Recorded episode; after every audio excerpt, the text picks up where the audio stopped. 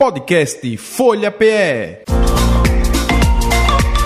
Folha Turismo com Fabiano Antunes. Hoje a gente vai para um destino incrível para quem gosta de natureza, paz, tranquilidade, trilha, esporte de aventura, enfim. Chapada Diamantina, na Bahia.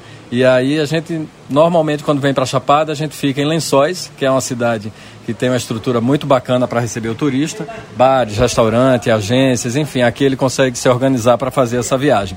E eu vou conversar com Soraya, que é da Cirtu, é uma agência de turismo é pioneira em Lençóis, está completando 31 anos, é uma empresa super séria, responsável, comprometida em atender bem o visitante e ela vai dar um panorama para a gente dos principais passeios que não podem deixar de ser feitos. Soraya, boa tarde.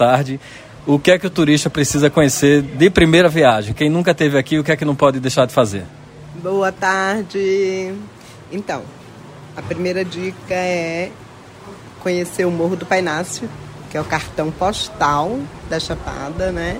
E assim, belíssimo, tem uma vista lindíssima. Com certeza você vai se encantar, vai se apaixonar e vai querer ver muito mais da Chapada.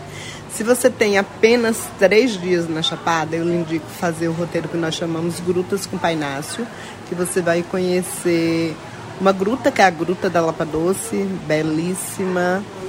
Você vai conhecer a Gruta da Pratinha, a Gruta Azul e o Morro do Painácio.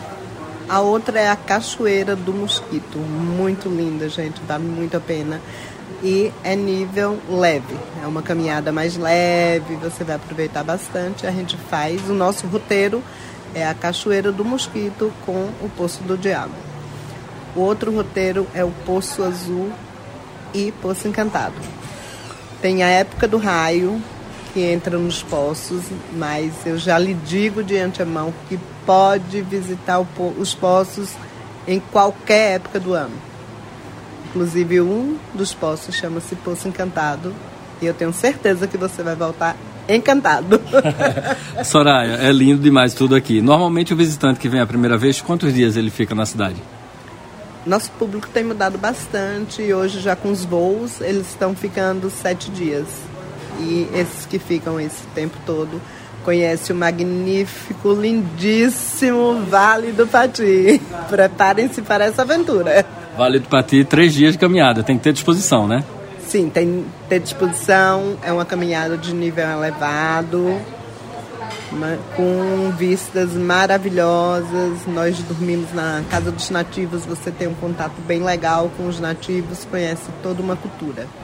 Joia. Obrigado, Soraya. Isso, pessoal. O Vale do Pati eu já fiz agora há poucos dias. É realmente impressionante o lugar. Tem dia que anda muito, tem dia que anda pouco, mas a vista compensa tanto que a gente vai andando e esquece do esforço que está fazendo. É um lugar realmente impressionante de beleza natural, mirante, cachoeira, gruta, você vê de tudo. É isso. Quem quiser mais dicas de viagem, segue a gente lá no Instagram, é o Rota 1976. Um abraço. Podcast Folha PE. Folha Turismo com Fabiano Antunes.